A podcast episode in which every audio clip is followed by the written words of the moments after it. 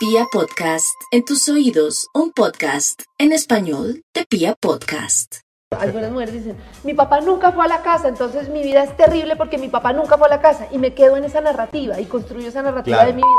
Hay dos temas culturales como muy fuertes. El primero es que, a ver, antes digamos que el tema de la filosofía o de incluir el tema del autoconocimiento en las universidades de Estados Unidos siento era muy importante porque se supone que esto que está volviendo ahora era muy importante, ser buena persona, conocerme para ser feliz.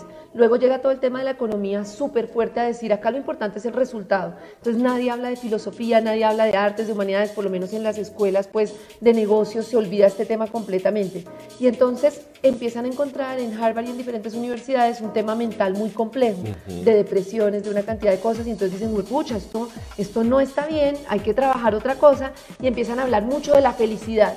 Y salen una cantidad de autores, tienes que ser feliz y sé feliz y tú puedes ser feliz y no sé qué. Y eso empeora la situación en la medida en que yo tengo una, una cosa que me dice, usted debe ser feliz y cuando usted no es feliz, usted es aburrido, usted es Claro. mala persona, usted no sé qué. Entonces nos ponemos caras. Entonces yo debo ser feliz, alegre y, y es como mi máscara ante el mundo. Y cuando no soy feliz, soy una mamera. Entonces eso me golpea el ego. Y lo otro es que nosotros somos una cultura muy educados, muy a los Estados Unidos hacia el resultado. Lo que importa es el resultado, el proceso es lo de menos, lo que importa es el resultado. Y eso hace que nosotros nos evaluemos como un producto final y cualquier defecto que tengamos lo veamos como me juzgo, porque yo todavía soy insegura, porque yo todavía tengo muchos miedos, porque yo tengo no sé qué. Y resulta que nosotros somos un proceso constante de cambio y de evolución. Muchas veces eso que dicen, ten tu propósito en la vida. No, este es mi propósito hoy, pero mañana es otro. Ten esto en la vida. No lo tengo, lo estoy construyendo. Antes de eso, solo una pequeña aclaración, y es que nosotros no somos terapeutas, ni yo soy terapeuta, yo comparto las herramientas, pero cuando alguna persona sienta como alguna emoción o algo que digamos pueda ser complejo en su vida, es muy bueno consultar para que entiendan que esto es un acompañamiento y son herramientas del día a día, pero no constituir una terapia. Karen ha estado investigando nuevas cosas y hay nuevas herramientas y hay nuevos pensamientos que Karen viene encontrando. Entonces con Karen hemos tenido la oportunidad de hacer unos cursos de algunas otras cosas, de buscar libros de otras cosas y entonces Karen, por ejemplo, viene, viene buscando algo, por ejemplo, sobre el niño interior. y, yo, y yo digo que nuestros papás nos educaron muy bien, nos educaron perfectamente porque ellos hicieron lo mejor que podían en su momento. Y entonces eso es un tema del que, del que no se hablaba antes. ¿Qué es eso del niño interior? Porque a mí me parece que, claro, cuando Karen habla del niño interior y que uno tiene que reconciliarse con el niño interior, yo digo, ah, entonces yo tengo unas cosas guardadísimas Sí, de por allá allá de niño eh, que seguramente se están reflejando En mi desarrollo personal en todos los ambientes, en el ambiente de las relaciones de pareja, eh, con las, eh, en el desarrollo laboral, que además Karen la debe tener finita porque yo- ella además es líder y yo creo que ella se las pilla todas. Entonces, ¿qué es esto del niño interior? Sí, todas las creencias, y hay una autora que se llama Silvia Congost que habla de la autoestima, toda la creencia de lo que somos nosotros, lo que nosotros creemos de nosotros mismos, se forma cuando somos niños. Y de ahí se queda, pero es tan complejo porque nosotros no accedemos a esa información, ni, ni normalmente vamos a ella. En nuestro país es más complejo aún porque resulta que la salud mental es muy importante y que estarnos bien depende de lo que tú dices, ¿no? De todo eso que hicieron nuestros padres, de cómo se comunicaban con nosotros, de si nos ponían atención o no nos ponían atención. Y resulta que una de las cosas que pasa es que en un país tan violento como el nuestro, que tú ves que en una región eh, mataron al papá de alguien, tú dices, mi vida es, o sea, ¿yo de qué me quejo? Mi papá me pegaba con fuete o, o mi papá estaba muy ocupado o mi mamá le puso los cachos a mi mamá y mi papá. Y eso, ¿yo qué me voy a quejar si al lado tengo un señor que le llegó su cuerpo en una bolsa? ¿Sí me De entiendes? Eso lo hablábamos ayer con una terapeuta y tiene toda la razón. Entonces tú dices, yo estoy perfecto. Si estuvieras en Suiza dirías, yo estoy jodido, pero como estás en Colombia dices, yo estoy perfecto. Y no nos damos cuenta que tenemos una cantidad de heridas de niños y eso hace que siempre volvamos como a repetir eh, como acciones. Eh, eh, hay un ejercicio muy bonito que de hecho ahí está dentro de las hojas que estamos descargando, que es dibujar mi niño interior y ahí yo dibujo todas las cosas que yo recuerdo que me dolieron cuando era niño y las cosas que más me gustaban de cuando era niño. A mí me gusta poner ejemplos personales, que sé que a veces es exponerme en público, pero me gusta porque es como se entiende. Y a mí, por ejemplo, eh, eh, contaba yo en un video, mi papá tuvo una lucha muy fuerte, o sea, su lucha por salir adelante era muy fuerte, mi mamá también tenía que trabajar mucho, los dos pues estaban en su situación y entonces a mí me tocaba mucho esperar en casa sola y resolver todo sola y empezar a resolver muchas cosas de mi familia sola. Y entonces desde niña cargué con muchas responsabilidades, pero sobre todo buscaba esa mirada de mi papá, o sea, ¿cuándo me vas a ver? ¿Cuándo me vas a ver? Es posible que yo, si te, eh, te conozco a ti y tú seas una persona que está en tu trabajo y de todo, yo te pido, pero mírame Méndez, pero llámame Méndez, pero porque estoy ahí como con este recordando, estoy buscando esa niña que no vieron. Pero cuando yo hago el dibujo de mi niña interior y soy consciente de que estoy desde la niña haciendo la pataleta para que me mires, ya entiendo que no es tu culpa, que no es que Méndez no me para bolas y no sé qué, entiendo es que mi niña me está haciendo un reclamo. Eh, pero bueno, esto lo hice gracias a ese proceso que yo, cuando son procesos muy complejos, recomiendo que se hagan en compañía de alguien, de un constelador, de un terapeuta, de algo. Pero si nosotros decidimos callar a ese niño interior y seguir la vida como si nada, ahorita explico cómo funcionan los embotelladores, sobre todo los hombres, eso me va a salir en cada relación que haga y se me va a repetir en todas mis relaciones. Claro, porque es que el, camino más fácil es la victimización. entonces, rápidamente o el lugar al que primero vamos es a la victimización. Entonces, lo que hacemos es que le echamos la culpa al otro. Al otro, al otro, Entonces, al otro. Y toda la vida le vamos a echar la culpa al otro. Entonces, mis relaciones sentimentales no funcionan porque es que mi pareja esto, esto, esto. Y todas ninguna me va a servir. O, a nosotros mismos, porque yo puedo decir, ah, por ejemplo, mi papá nunca respondió por mí, no, no es mi caso, digo yo, algunas mujeres dicen, mi papá nunca fue a la casa, entonces mi vida es terrible porque mi papá nunca fue a la casa y me quedo en esa narrativa y construyo esa narrativa de mi vida. Eso se queda no doy el salto, todas las narrativas, es impresionante. Eh, ahí sí, cuida tus, eh, tus pensamientos porque serán tus palabras, cuida tus palabras porque serán tus actos y cuida tus actos porque será tu destino, eso es lo más cierto. Bueno, ahorita le pregunto sobre los pensamientos porque hay, un tema del cerebro que me, gusta mucho. Entonces, por ejemplo, hablando del niño interior, si un profesor me dijo a mí cuando yo tenía 8 años, por decir algo, me dijo en el colegio, Carlos Javier, usted no va a poder con ese examen, usted, usted va a perder ese examen. ¿Pueden quedar cosas ahí marcadas para toda la vida? Totalmente, porque además el pensamiento se te vuelve realidad. En este sentido, tú dices, ay, tú, es, el profesor te dice, usted no va a poder hacer esa exposición y tú te quedas con eso. Resulta que tú tienes que hablar frente a la empresa y tú dices, yo no voy a poder, yo no voy a poder, yo no voy a poder. Supongamos el jefe dice, bueno, ¿quién va a exponer? Y tú dices, yo no voy a poder. Entonces levanta la mano otro. Tú no expones. Como no fuiste capaz, se te refuerza el pensamiento de que tú no puedes y así lo refuerzas durante toda la vida. En todo. En todo. Hay un autor que es muy importante que se llama Stanislaw Bachrach, el nombre es el apellido es difícil de pronunciar, pero el punto es que él ha descubierto que hay diferentes acciones que podemos hacer para modificar. Hace muchos años, muchos siglos, pues eh, se decía eh, y hablaban mucho de este poder de cambiar la mente con diferentes acciones, pero eso científicamente no se había comprobado hasta hace muy poquitos años. Eso lo hablaba el budismo, pero era como un tema que nunca se había comprobado. Y ahora se ha comprobado que tú con pequeñas acciones puedes modificar las conexiones cerebrales.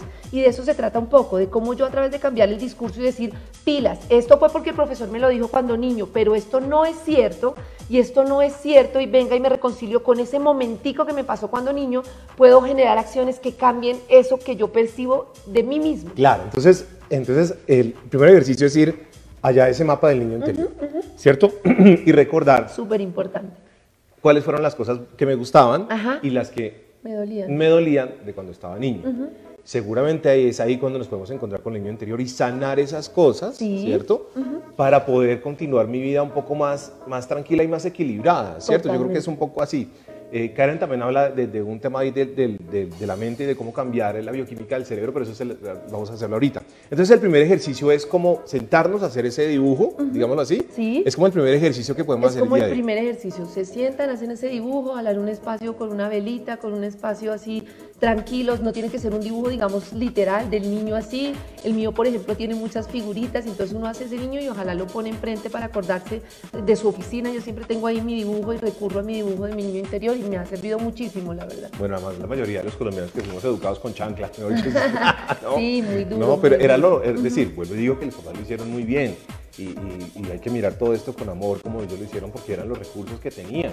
Seguramente hoy hay padres como Karen que tienen otros recursos y que ella está tratando de amplificar toda esta comunicación. O lo puedes hacer al revés, perdóname, ¿no? ¿Qué sentimiento me resuena siempre? Yo pregunté ahí en el Instagram, que también estamos por el Instagram, ¿qué sentimiento te resuena siempre? Entonces yo todos los días siento miedo, yo todos los días siento rabia. Entonces desde esa rabia voy al niño interior, oye niño, ¿qué te daba rabia? Claro. y ahí lo puedes Y es que todos tenemos una relación sobre todo con el miedo y la culpa culpa. Entonces, por ejemplo, y, yo conozco personas, no sé, miren el, miremos en el ambiente alrededor, compañeros de trabajo que dicen, hay que hacer tal cosa, y se lanzan de una, y claro, y uno, está, y uno se queda como un espectador, Sí, sí, pero yo, ¿por qué no dice eso? Y yo, no, mí se me da miedo, me da como cosita, ¿no? me da como sustico. Y allá hay el otro que sí se bota y hace, ¿no? Y seguramente se le llegan las medallas. Entonces empieza todo en un, en un proceso eh, en el que uno dice, ah, pero yo, ¿por qué no hago esto? Pero yo, porque todos tenemos una relación con el miedo, y seguramente hay miles de cosas que en la vida hacemos y no hacemos por miedo, por ejemplo. de Entonces ahí hay un ejercicio supremamente interesante. interesante. Listo, muy bien. Eso me gusta mucho. Pero también, Karen, hay una cosa que me llama mucho la atención es que hoy por hoy se habla del autoconocimiento. Ajá, ujú. Y yo siento que no hay cosa más difícil en la vida que reconocer. Entonces cuando un compañero, amigo, pareja me dice, es que tú estás de pronto siendo tal, tal cosa, y uno inmediatamente dice, no, ¿qué le pasa? Claro. Yo no soy así. ¿A ¿Usted qué, cómo le ocurre? ¿Cómo se le va a ocurrir que decirme eso? Entonces fíjate que, que a veces nos van llegando las cosas, ¿no? O cuando alguien nos tira algo, nos dice algo y reaccionamos de manera fuerte contra todo eso, seguramente ahí viene algo, ¿no? Algo que nos quiere decir el universo. Pero es de lo más difícil autorreconocernos. Decir, mire, yo estoy siempre así, o soy una persona así, o, soy, o tengo estas debilidades, tengo este carácter de esta manera, y tengo que empezar a reconocer mis cosas buenas y malas con amor. Entonces, ahí yo también siento que es muy complicado ese proceso de autorreconocerme, y eso, ¿cómo se logra? Porque Karen, de alguna manera, como que se baja de sí misma, y, y cuando uno se va a reconocer, siento que le toca a uno bajarse de sí mismo. Sí, sí, sí. ¿no? Y mirar todo sin ego y todo, y mirarse uno con humildad y decir, sí, yo soy esto bueno y yo soy esto no tan bueno, por Sí, ejemplo. sí, sí. Hay, hay dos temas culturales como muy fuertes. El primero es que, a ver, antes, digamos que el tema de la filosofía o de incluir el tema del autoconocimiento en las universidades de Estados Unidos, siento, era muy importante porque se supone que esto que está volviendo ahora era muy importante, ser buena persona, conocerme para ser feliz. Luego llega todo el tema de la economía súper fuerte a decir, acá lo importante es el resultado. Entonces nadie habla de filosofía, nadie habla de artes, de humanidades, por lo menos en las escuelas, pues de negocios se olvida este tema completamente.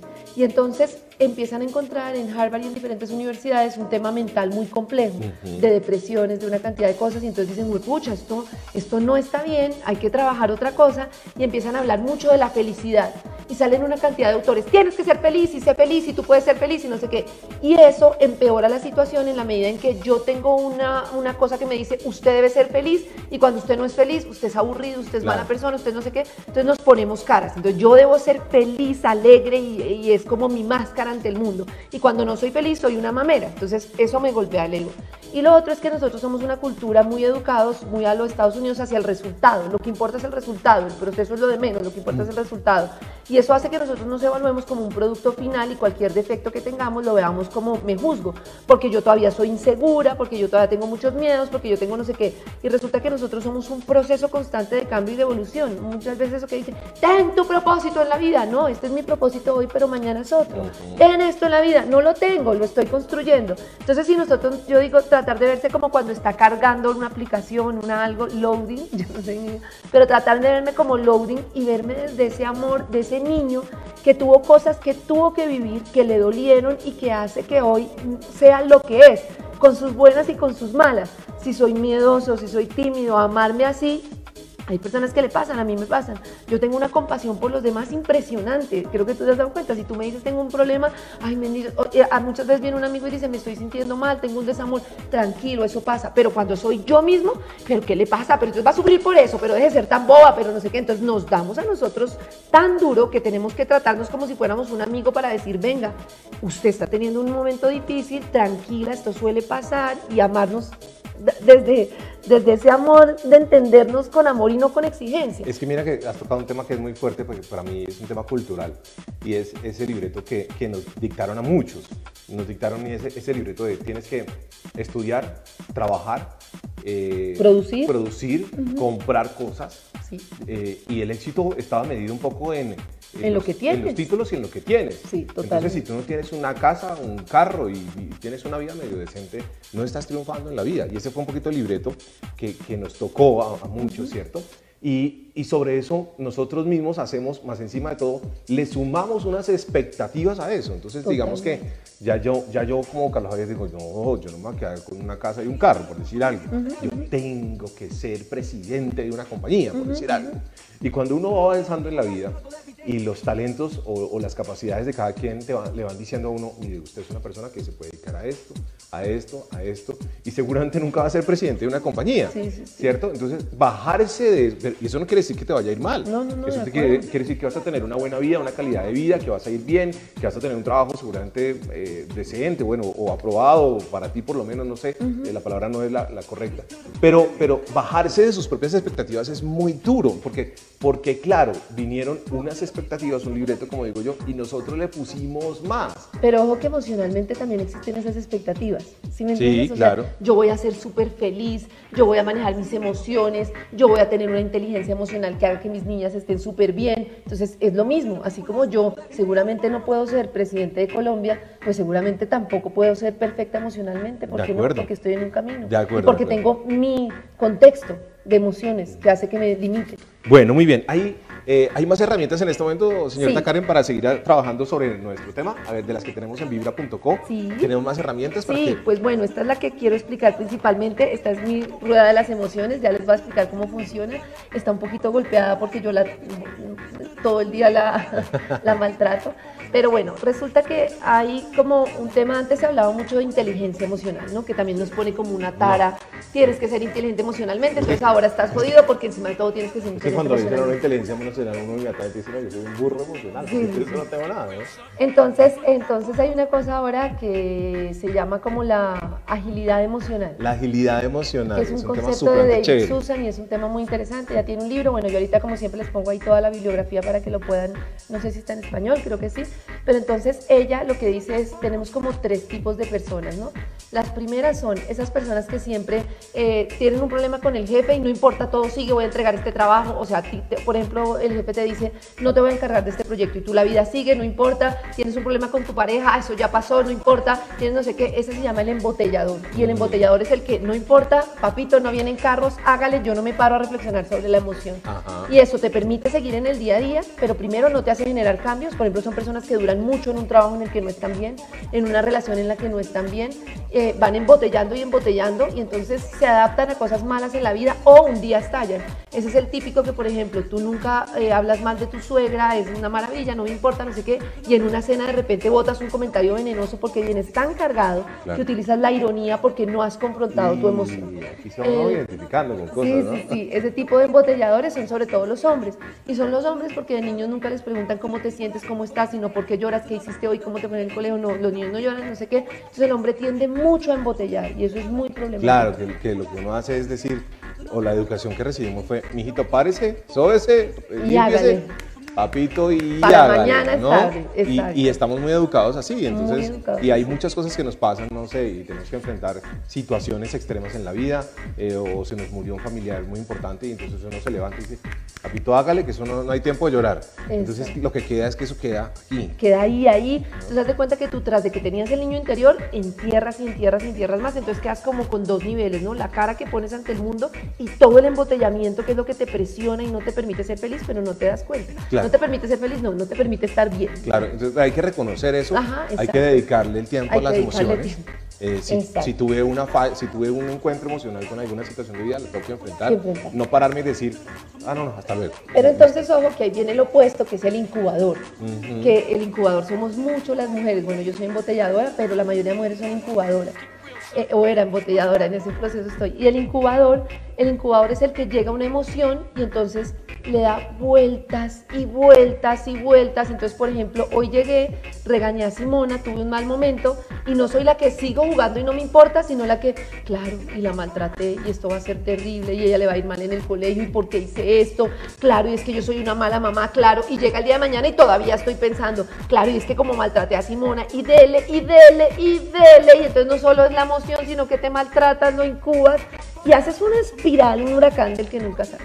Pero ese me parece, es decir, ya vamos sumando cosas y este cómo se arregla, es decir, o cómo lo, cómo lo reconozco y cómo lo Este lo reconozco cuando yo veo que algo que me pasa, le doy vueltas y vueltas y me autojuzgo y me culpo y le doy vuelta y vuelta. ¿Y hay herramientas para eso? Sí, entonces, no deberíamos, la herramienta para los dos es que yo no debería ser ni incubador, ni debería ser eh, embotellador sino que yo debería entender que cada emoción tiene una función. Cuando yo tengo una emoción, esa emoción me sirve para algo. Entonces, si yo llegué y estoy todos los días maltratando a Simona porque estoy cansada y le digo, ya no molestes, hay algo que está pasando que me hace generar esa emoción. Entonces yo digo, todos los días estoy de mal genio, entonces yo voy a mi rueda de las emociones, identifico todos los días cuál es la emoción que tengo, que la pueden descargar en vibra.com. Entonces yo digo, pucha, es que yo todos los días estoy, que voy a poner una desde la ira, todos los días estoy enfurecido. entonces, entonces aquí viene una lista de preguntas que ustedes van a ver ahí como para yo actuar. Entonces la primera es, identifica mi emoción, pucha, yo estoy enfurecido. ¿Cuáles son tus sentimientos reales? Porque una cosa es lo que yo digo. Yo digo, yo por ejemplo nunca digo, no, estoy celosa. No, lo que pasa es que tú me vas a poner los cachos. No, estoy celosa. Tengo desconfianza de mí misma, en mi autoestima. Por ejemplo, una situación de celos, puedo decir, estoy furioso, pero lo que en realidad me siento es amenazado. Exacto, me siento amenazado. De, o siento que te voy a perder, siento miedo por perderte. Entonces, ¿cuál es? Siéntese con usted mismo a ver cuál es esa emoción real. Entonces, tengo ira. Entonces, ¿por qué tengo ira? Entonces empiezo, no, pero ¿qué es lo que pasa? No, pues que a mí me da mucha rabia, que no tengo tiempo para mí, me toca dedicarle todo el tiempo a las niñas, por ejemplo. Entonces, eso es lo que me tiene muy molesta, que yo no tengo tiempo para mí. Entonces, empiezo a decir, ¿cómo lo puedo resolver? Pues, pucha, ¿qué pasa si el domingo le digo a Pacho, vea, quédese dos horas con las niñas o se las dejo a mi mamá y ese domingo me dedico a mí? Estoy haciendo un ejemplo tonto, pero en general es ¿Qué emoción tengo? ¿Cuál es el último acontecimiento que desencadenó esa emoción? Que saliste el jueves, que me hablaste así, que Simona llegó y entonces empezó a pelear con Mila. O sea, ¿cuál es el último acontecimiento? Y luego, ¿qué me está diciendo esa emoción que puede ser importante para mí? Y no se presionen a resolver a la primera qué estrategia puedo seguir, sino simplemente es todos los días qué emoción identifico, qué desencadenó esa emoción ¿Qué me puede estar diciendo esa emoción? Y todos los días lo escribo, papá. Yo todos los días escribo esto, lo escribo, lo escribo. Hasta que al final llega un punto en el que uno empieza a decir, juepucha, así lo puedo resolver, de tanto darle las vueltas a, la ah, emoción. ok, ok. Claro, y ahí también salta el niño interior, si no lo he sanado, el niño interior me va a decir, claro, es que usted siempre le han puesto los cachos. Desde niño le ha sido Eso. No sé qué, entonces todo eso se suma, ¿no? Claro, entonces resulta que mi papá se fue de la casa y entonces no atendió a mi mamá y yo veía a mi mamá llorar mucho y sufrir mucho.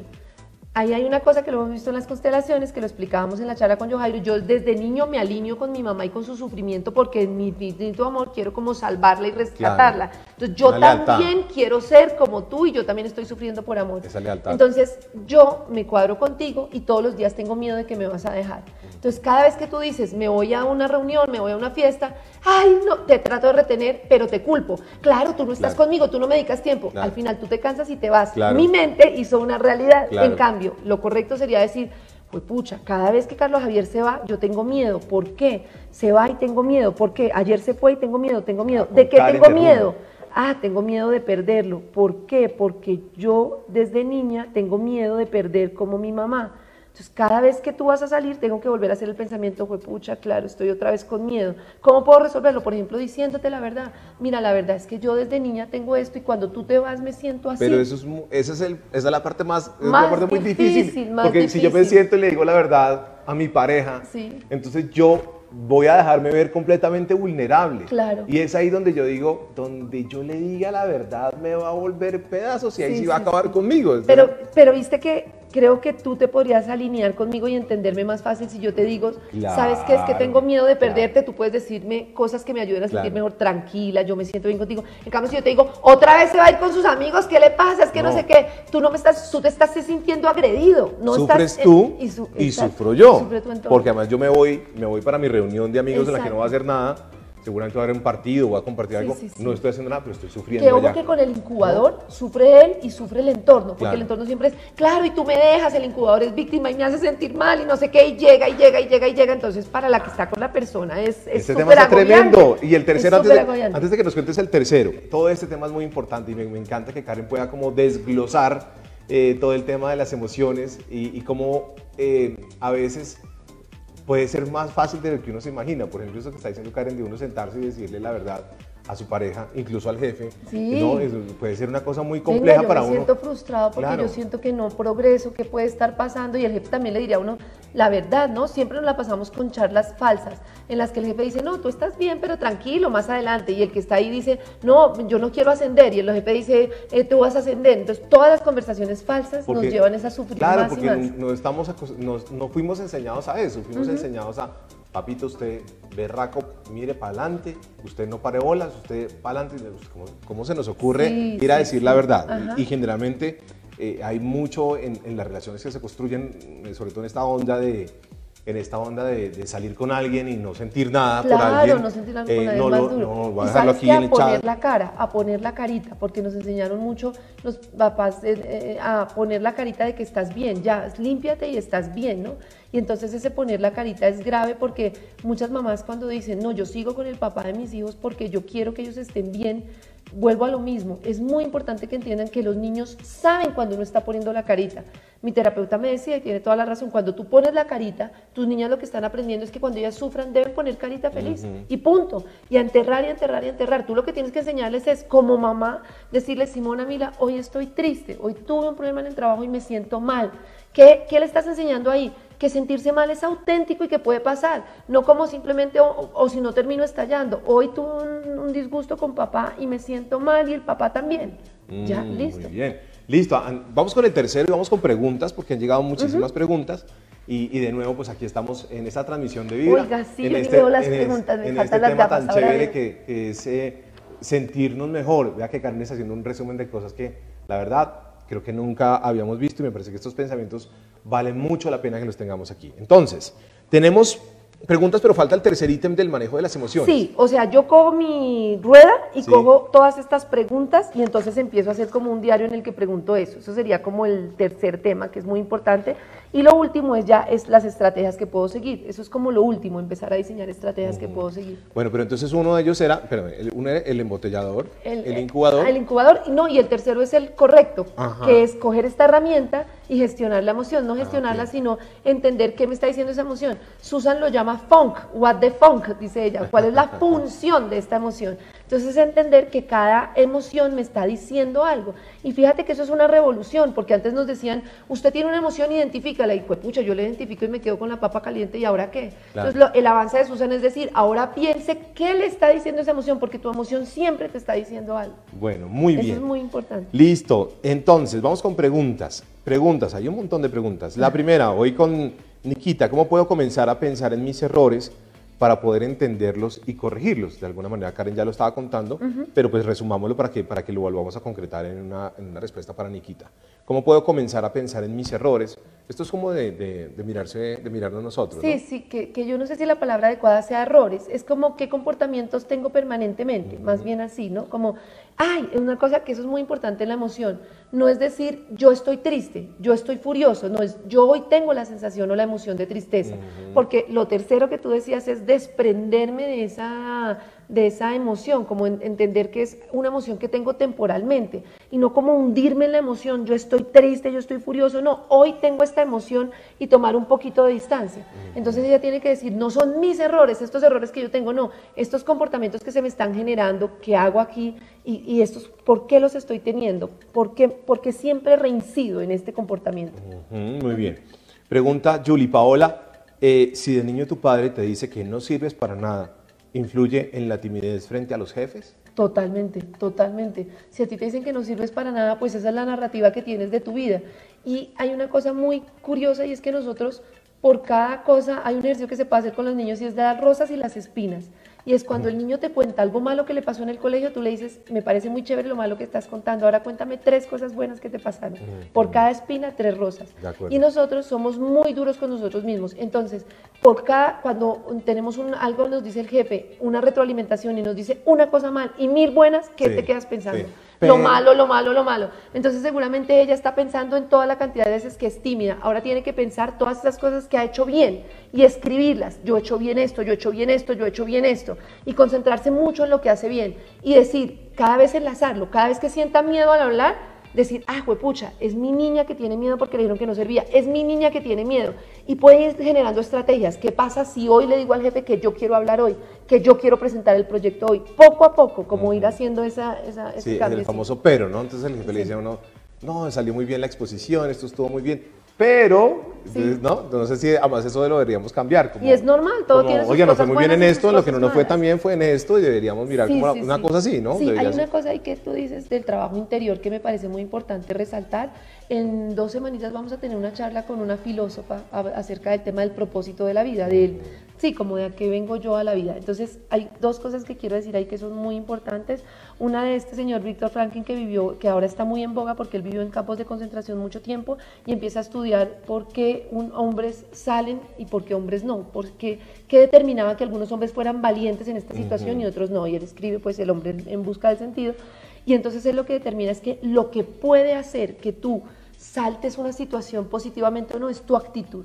Tu actitud frente a las situaciones, eso determina todo. Porque él dice, a mí me quitaron hasta la ropa que traía puesta, mi familia, todo. Entonces yo entendí que un hombre puede perder todo, pero la libertad está en ese paso entre lo que yo, en ese gap en el que yo recibo un impulso y cómo actúo, cómo respondo. Que ahorita quiero explicarte un tercer ejercicio de eso que es muy importante, que era otro de los ejercicios que tú mencionabas. Entonces es como cómo yo actúo. Mm, es que eso es la actitud.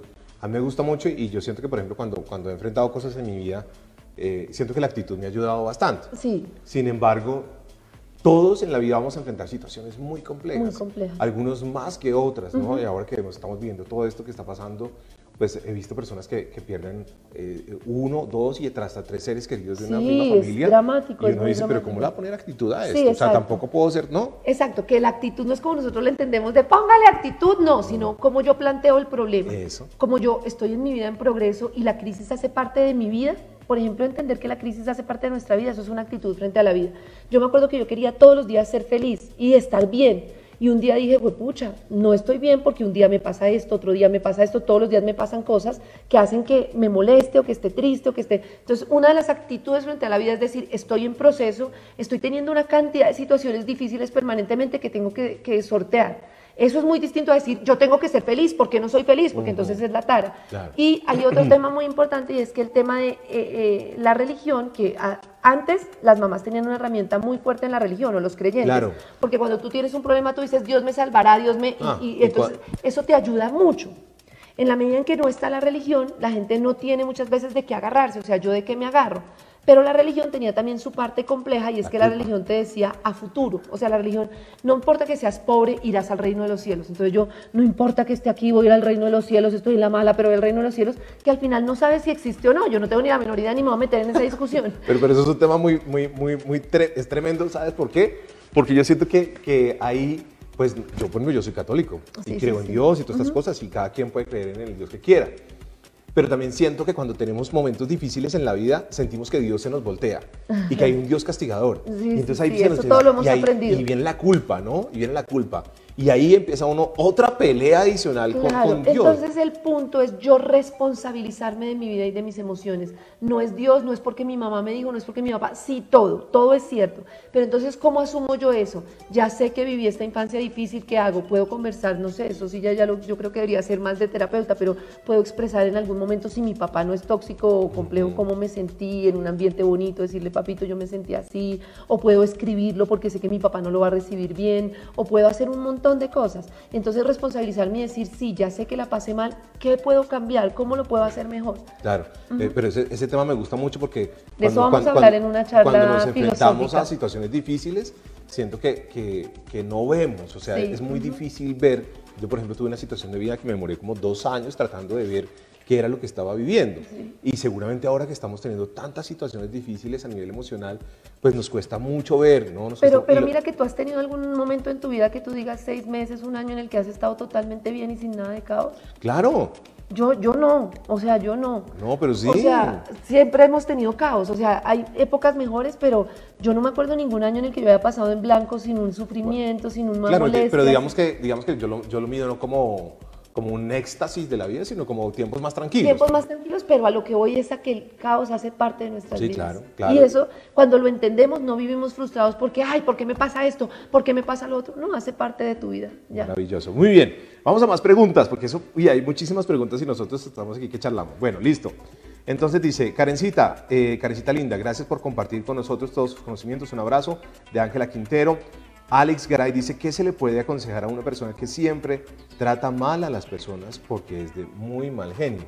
Y aquí viene un tema que enlaza un poquito, incluso tú con el mundo laboral. Yo creo que te pillas muchas cosas que, que, que de alguna manera tú casi que le haces auto-coaching o le haces coaching a, tus colaboradores. ¿o no? Sí, yo lo que hago es siempre con los gerentes, con todos, es porque sé la importancia que eso hay para un buen ambiente laboral, es escribe qué es lo que está pasando, escribe. Sin embargo, yo creo que eh, cuando una persona es como con un temperamento demasiado marcado que no le está dejando progresar, yo aconsejo terapia, o sea, es súper importante porque llegar tú mismo al fondo de algo que es tan repitente y que no puedes progresar, de hecho hasta yo misma hago terapia por eso, porque es como que yo intento ver las cosas, pero hay veces que no veo cosas suficientes, entonces me sirve para el día a día, pero ya cuando tengo algo muy fuerte, nosotros hemos tenido colaboradores, recuerdo uno muy de mal genio, de, que muy difícilmente se expresaba con la gente, era una tristeza porque era muy pilo, pero su emocionalidad no le ayudaba. Y empezó una terapia y hoy en día es otra persona, entonces hay, hay, personas que lo logran y que yo creo que hacen ese, ese clic más fácilmente cuando hacen cosas, yo he hecho de todo, ¿no? Ya he constelaciones, yo he hecho hasta para vender, pero cuando hacen ese tipo de cosas, ese tipo de cosas, yo creo que vale la pena explorar qué es lo que te sirve. Hay gente que no le sirven las constelaciones, hay gente que no le sirve el psicólogo, hay gente que sí, entonces hay, depende también de nuestra mente, hay gente que ah, es más apta para procesos más racionales, hay gente que le gusta más lo místico. Claro, yo ahí te voy a preguntar una cosa, claro que también estamos, eh, por ejemplo, Karen lidera una, una, organización que es más humanística, ¿no? Sí, sí, sí. Hay otras organizaciones que que, son... Porque la definición de éxito de la misma organización es que progresemos y que estemos bien, más claro, lo pero hay otras organizaciones también, en las que, en las que, por ejemplo, eh, todo es al proceso y todo es a la pepa, al logro, al ¿no? al, número, que son cierto que son, siento que son eh, organizaciones muy complicadas para trabajar, sí, muy ¿cierto? Pero tú, por ejemplo, tú, por ejemplo, tienes la capacidad, es que esto, esto que dice Susan y todo, eh, tú te la pillas cuando una persona es más hábilmente a nivel emocional. Totalmente. Y tú sabes, por ejemplo, desde tu lugar de jefe, oigan esto, estoy aquí de la vida, Karen, eh, ¿quién, puede, ¿quién puede liderar más un proceso o tener un cargo más alto en una organización? Ni siquiera por su propia preparación, sino por la capacidad o la habilidad que tiene para manejar las emociones y la de los demás. Sí, claro, eso lo tengo muy en cuenta porque creo que es fundamental para que las personas se sientan mejor. Pero fíjate que yo creo que también es por un tema cultural. No está mal no tener la habilidad para ser líder. Hay personas que son muy buenas segundas, hay personas que son muy buenas líderes. Hace parte del proceso que yo tengo. Pero está bien visto el que llega a líder y el que no llega a líder. Entonces, si yo me obstino, pero yo no tengo esa capacidad, pues estoy perdiendo mucha energía. Fíjate lo que está pasando en la selección Colombia. Cuadrado, que es un jugador, o y lo sigue siendo. y sigue anotando. Ese gol que se hizo ayer fue tremendo gol. Pero llega un Lucho Díaz, ¿no? Que, es un crack, hijo de pucha, y este le robó el protagonismo a todo el mundo. no, le robó el protagonismo a todo el mundo, pero es un nuevo jugador que entra a la cancha y que produce en los otros, y obviamente produce un, un, júbilo, porque obviamente es la selección completa y todo, pero así mismo funciona un poco en las organizaciones. También llega alguien que cambia el destino. y los que estamos, eh, o que ya vienen ahí, pues también van a tener un, encuentro de emociones, ¿no? Ahora este se nos robó el show, por ejemplo. Sí, sí, sí, de acuerdo, un encuentro emocional tremendo, sí, pero eso de las emociones es, es, es muy importante y sabes que nos ayuda mucho para determinar eh, y para vivir mejor, creo yo, es el tema de diferenciar los que era el tercer ejercicio que te quería explicar, que tú me lo has preguntado yo, en ese momento no, no, no caí que era este, que es muy importante, y es hay una diferencia entre el cerebro rápido y el cerebro lento, el cerebro automático y el cerebro reflexivo. Entonces, el cerebro automático es súper importante porque es el que me permite que yo me tome este vaso de agua así. Ah, cuando vivimos en automático, digamos. Exacto. Si yo no tuviera el cerebro automático, yo tendría que pensar, me voy a tomar este vaso de agua, cómo lo cojo, cómo lo agarro, cómo hago, no sé qué. Entonces, el cerebro automático es el que permite que yo me lleve una cuchara a la boca automáticamente, que me bañe, que haga muchas cosas automáticamente. Pero las redes, Instagram, la vida rápida, todo lo que tenemos hoy en día, hace que cada vez más estemos en el cerebro rápido. Y no todas las funciones requieren el cerebro rápido, porque el cerebro lento es el que me permite a mí reflexionar, cambiar, modificar y hacer muchas cosas. Bajarme el mundo un poco. Bajarme el mundo un poco. Entonces, cuando mi niña está jugando, yo también estoy en el cerebro rápido. Estoy en el celular, le respondo rápido, le respondo mal. Entonces, debemos practicar cada vez más estar en el cerebro eh, lento, por así decirlo. Yo lo digo así para que se entienda fácil y no en el término científico, pero el punto es cómo yo trabajo mi parte del cerebro, que es la que me permite la reflexión. Eso es un tema muy chévere también, porque, porque incluso en, en las relaciones de pareja, pues generalmente ellas son papito rápido. y de pronto si uno es analítico y de pronto uno se sienta a pensarlo más, no, pero ¿qué le pasa, hermano? Claro, a, claro. venga, a ver, apúrele, no sé qué, entonces, y nos, y nos pasan muchos aspectos. Entonces hay un gap. Es la combinación de las dos cosas. Claro, hay un gap entre la acción y la reacción. Por ejemplo, dime estúpida. No, pero es que es el ejercicio, por favor, vamos Karen. Como eres estúpida. Entonces yo en el cerebro rápido, ¿qué le pasa, desgraciado? Actué de una porque es mi cerebro automático, ¿no? Pero hay un gap que es como el, el libre albedrío entre cuando tú me dices eso y yo tengo un momento para alcanzar a parar, sobre todo con los niños, y actuar. Tengo un momentico, pero ese momentico es muy sutil. pero cada vez yo puedo practicar más parar cuando lo hago con ejercicios. Entonces hay un ejercicio que es, yo tomo aire, suelto el aire y me quedo en ese momentico en el que no hay respiración. Ese momentico que es como el encuentro, pues más. Entonces, es nirvana. Exacto, nirvana. Entonces tú tomas aire, botas todo el aire y te quedas en ese momentico unos segundos en el que no hay respiración. Luego vuelves, tomas aire, botas aire y te quedas ahí quieto en donde no puedes respirar. Cuando yo hago ese, ejercicio permanentemente, ayuda a estar en el cerebro que me permite, digamos, estar en ese gap y parar un poquito en el automático. También alejarme de las redes sociales, también muchas cosas me lo permiten. Pero mira, se me puso la piel de gallina porque incluso yo aquí me bajé en mi papel. O sea, aquí me acabo de salir de, tengo que conducir esto y todo tiene que ir por, por buen camino, ¿no?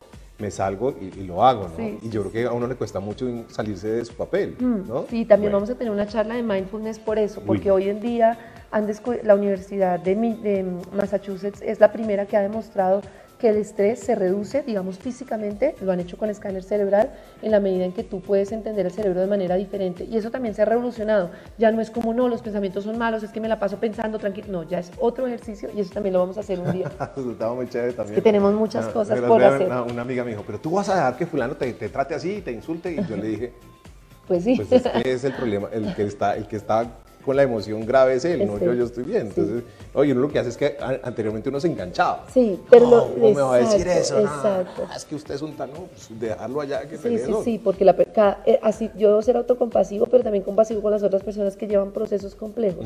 Todos llevamos nuestro proceso. Claro, que, que, que, eso es lo que poníamos el ejemplo de Martínez, de, del arquero de, de, Argentina, que para intimidar a los colombianos les empieza a gritar una cantidad de cosas y entonces les estaba gritando vainas, que eso técnicamente entiendo que eso es, una falta, no sé qué.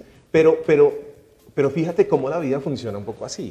Siempre vamos a tener un compañero de trabajo o una pareja o alguien que nos tire duro, o sea, que nos lance vainas, que nos lance vainas. Que es parte del aprendizaje. y que hicimos los colombianos en la mayoría de los que patearon el balón, la mayoría, no todos, pero fíjate que pateamos el balón como, como pasito, como con miedo, como que no, salíamos allá cuando en ese momento lo que teníamos que hacer era meterle su cañonazo. Claro, claro. ¿no? Déjelo allá que grite. Exacto, déjelo allá que tire, pero yo, exacto, yo también manejo mi emocionalidad sin que dependa tanto de cómo tú eres, ¿no? Porque hay cosas que no van a cambiar. Claro. Eh, y ahí hay un tema muy, muy chévere que es eh, cómo cambiar los pensamientos, cómo cambiar la mente a raíz de los nuevos pensamientos, las cosas que me digo nuevas todos los días, diferentes a todas las que me he dicho toda la vida que tiene que ver con el proceso bioquímica del cerebro. Ahorita lo vamos a hablar, que no se nos olvide. Bueno, Nora Vaquero dice, les cuento que llevo un tiempo en terapia y esta charla de hoy me abrió una puerta a sentirme mejor.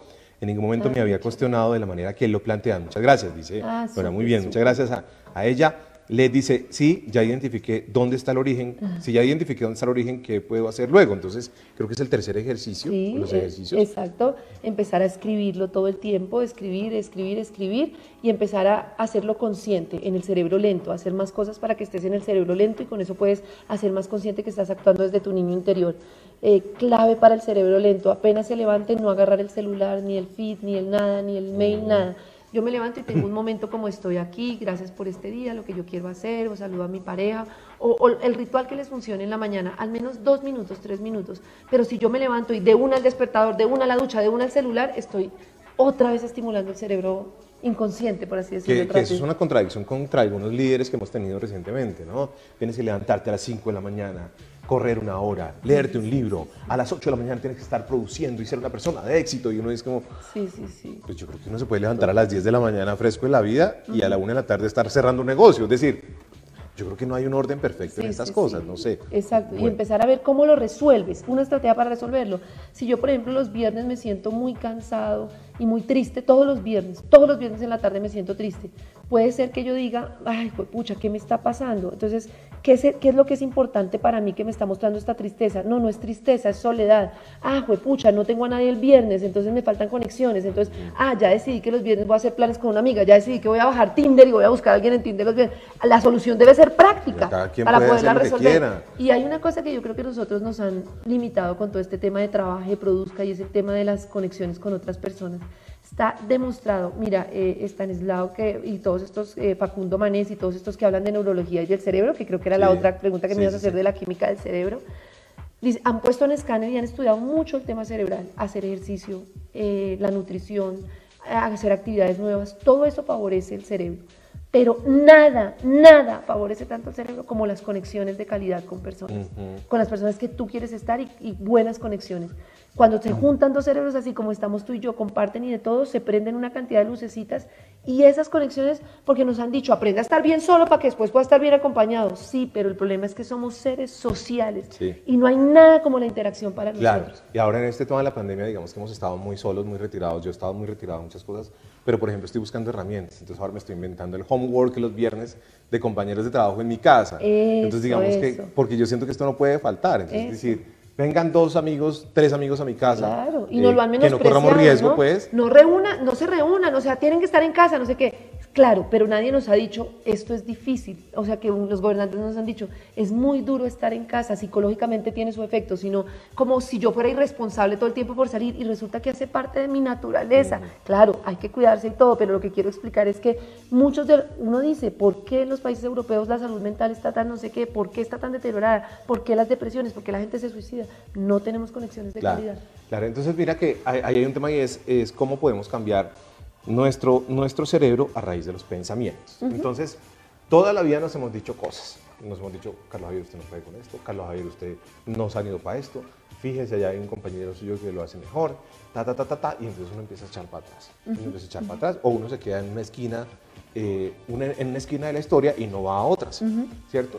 Entonces, eh, yo también he venido estudiando un poquito el tema y he encontrado que esto es curioso, parece, parece que es chistoso, porque eh, hasta apenas los científicos están empezando a hablar de este, de este, asunto, y es que en la medida que yo empiezo a cambiar mis pensamientos y a decirme, ve, yo sé que tú de pronto no eres tan bueno para tal cosa, pero eres bueno para esto, ¿por qué no te dedicas a esto? O mira esto desde el lado positivo, o míralo de esto de otra manera, eh, podemos empezar a cambiar la bioquímica del cerebro. ¿Y qué genera eso? Que la dopamina y todas estas sustancias, y las neuronas, esto es un tema muy, muy complicado de explicar, eh, todos los días empiecen a hacerte sentir mejor a nivel cerebral. Cuando la cabeza está bien, pues tú estás bien. Sí, pero entonces ahí la clave es no juzgar al cerebro, porque la mente es perfecta. O sea, hay muchas actividades que nos permiten tener la memoria, estar en rápido, nos permite muchas cosas. Entonces, ¿qué pasa? Que cuando uno entra en esto, que le dice a alguien pilas con sus pensamientos, entonces el pensamiento te dice, ay, lo estás haciendo mal, y tú te juzgas. Ay, otra vez mi mente diciéndome esto, es que mi mente no sé qué. Entonces ahora lo que dicen es iluminar la mente. Entonces, ah, estoy soñando despierto ah, estoy recordando, ah, me estoy juzgando, ah, estoy no sé qué. Entonces tú dices, ¿qué función? Cada vez que se te viene un pensamiento, tratas de identificar qué está haciendo tu mente y agradeces porque tu mente es maravillosa. No desde el punto de vista de decir, cuando tu mente te diga, ay, estás celosa, ay, ¿por qué? Ay, ¿por qué hice esto? Porque entonces te autojuzgas y entonces eso no ayuda. Es como iluminar el cerebro. Ay, estoy pensando, ay, hoy estoy triste, ay, hoy estoy esto, ay, hoy entender qué está pasando. Muy bien. Mm, finalmente, ¿cómo cómo ver al otro y cómo vernos nosotros desde el amor. Es una frase que Karen viene trabajando mucho últimamente. Y, yo lo que, lo que veo de todo esto es que cuando, cuando alguien me tira cosas o cuando yo no, aparentemente no, no hago sincronía con mis compañeros de universidad, de trabajo, etcétera, etcétera, pues yo también reacciono de una manera fuerte. Y entonces lo que empiezo es a llenar mi cabeza de, una serie de pensamientos eh, negativos y un día, eh, no sé, me estallo, lo que hago es terminar peleándome con mis compañeros eh, y calentando el ambiente. Y si soy incubador, entonces después voy y me doy, no, yo ahora, yo fui el culpable de todo eso, porque tienes que ser así, Carlos Javier? Y entonces resulta que yo he encontrado muchas respuestas en esto de mirar al otro con amor y por supuesto a nosotros mismos. Entonces ahí le dejo la palabra y los últimos ejercicios, señorita Karen, para que nos cuente. Sí, la meditación meta, la meditación en amor es muy bonita, uno se sienta, eh, así, yo siempre me siento en flor del loto, cierro los ojitos, no sé qué, y entonces a uno siempre se le vienen personas a la mente. Y entonces uno empieza a pensar esas personas con amor, entonces, ay, eh, que hoy le salga muy bien todo a mi papá, que le salga muy bien todo a mi mamá, amor por este compañero de empresa, amor sin pensar mucho amor por este, amor por el otro, amor, amor, amor, amor, y eso ayuda a conectarte con el sentimiento del amor. Eh, y lo otro es, primero, el amor por nosotros mismos para poder poner límites, pero entender que todos tenemos luchas muy, muy, muy agrestes. todos traemos unas luchas desde niños muy fuertes, y si yo veo a todo el mundo desde esa lucha que está haciendo como yo, me cambia el chip, porque es yo como tú, tú como yo estamos luchando y hoy de pronto tienes un mal día y hoy no sé qué, pero siempre poniendo el límite a que no afectes tampoco, no me afectes a mí, ¿no? O sea, tú puedes eh, eh, tener un compañero de trabajo que llegue bravo una vez al mes o así, pero si ya todos los días llega a maltratarte, tú puedes como tomar distancia para lograr que esas conexiones y esa, esa como, veámoslo como la, la telaraña de Spider-Man, tenga pocas conexiones, pero muy valiosas, con las que no tomas distancia. Yo creo que hay un momento en el que uno debe tomar distancia, pero siempre pensando en el que cada uno está en su proceso, en su proceso, en su proceso, y como respetar el proceso de cada uno desde el amor. De acuerdo, es que respetar el proceso del otro, como te decía, hay, no sé, no falta el compañero que le tira a uno cosas y le dice vainas y no tiene que mirar eso con amor y decir, pues es que él está en otro proceso. y si él te contara su niño interior, seguramente tú dirías, pucha, antes. Sí, sí, de acuerdo. Porque todos cargamos el peso de nuestro niño interior. Bueno, ¿algún ejercicio final para esto? no, yo creo que eh, los ejercicios que me llaman más la atención en este momento, también por todas las preguntas que nos hacen, son cosas que cerebre, eh, estimulen el cerebro, eh, que nos permite estar más reflexivos.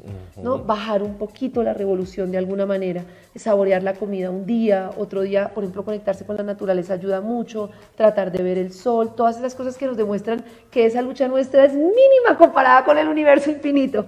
Entonces es como conectarme, caminar descalzo, enseñarles a los niños a estar descalzos, sentarse un ratico con los niños con esta meditación del amor, eh, saborear la comida, o sea, tratar de despegarse un poquito de la actualización del celular, todas esas cosas que nos mandan más al cerebro lento, creo que ayuda mucho. Bueno, muchas gracias por todos estos pensamientos, por todas estas cosas que nos estás transmitiendo, eh, porque siento que de alguna manera estás tocando el alma de las personas y, yo creo que con esto podemos lograr muchos cambios en nuestra vida diaria sencilla, sin tener que, hacer grandes locuras para cambiar nuestra existencia. Entonces, muchas gracias a todos, muchas gracias. Y aquí, entonces, Canecitas luego nos va a dejar unas charlas, una bibliografía y todas estas cosas para que podamos seguir consultando. Muchas gracias a todos. Espero que compartan esta transmisión si les gustó, que le pongan su, su corazoncito. Y, bueno, nos vemos en una próxima y vendrán más temas interesantes con Karencita y, con todas estas cosas que estamos creando en Vibra, sencillamente para sentirnos mejor. Muchas gracias. Hasta Gracias, Karencita. Gracias, mi de verde hoy. Estamos de verde.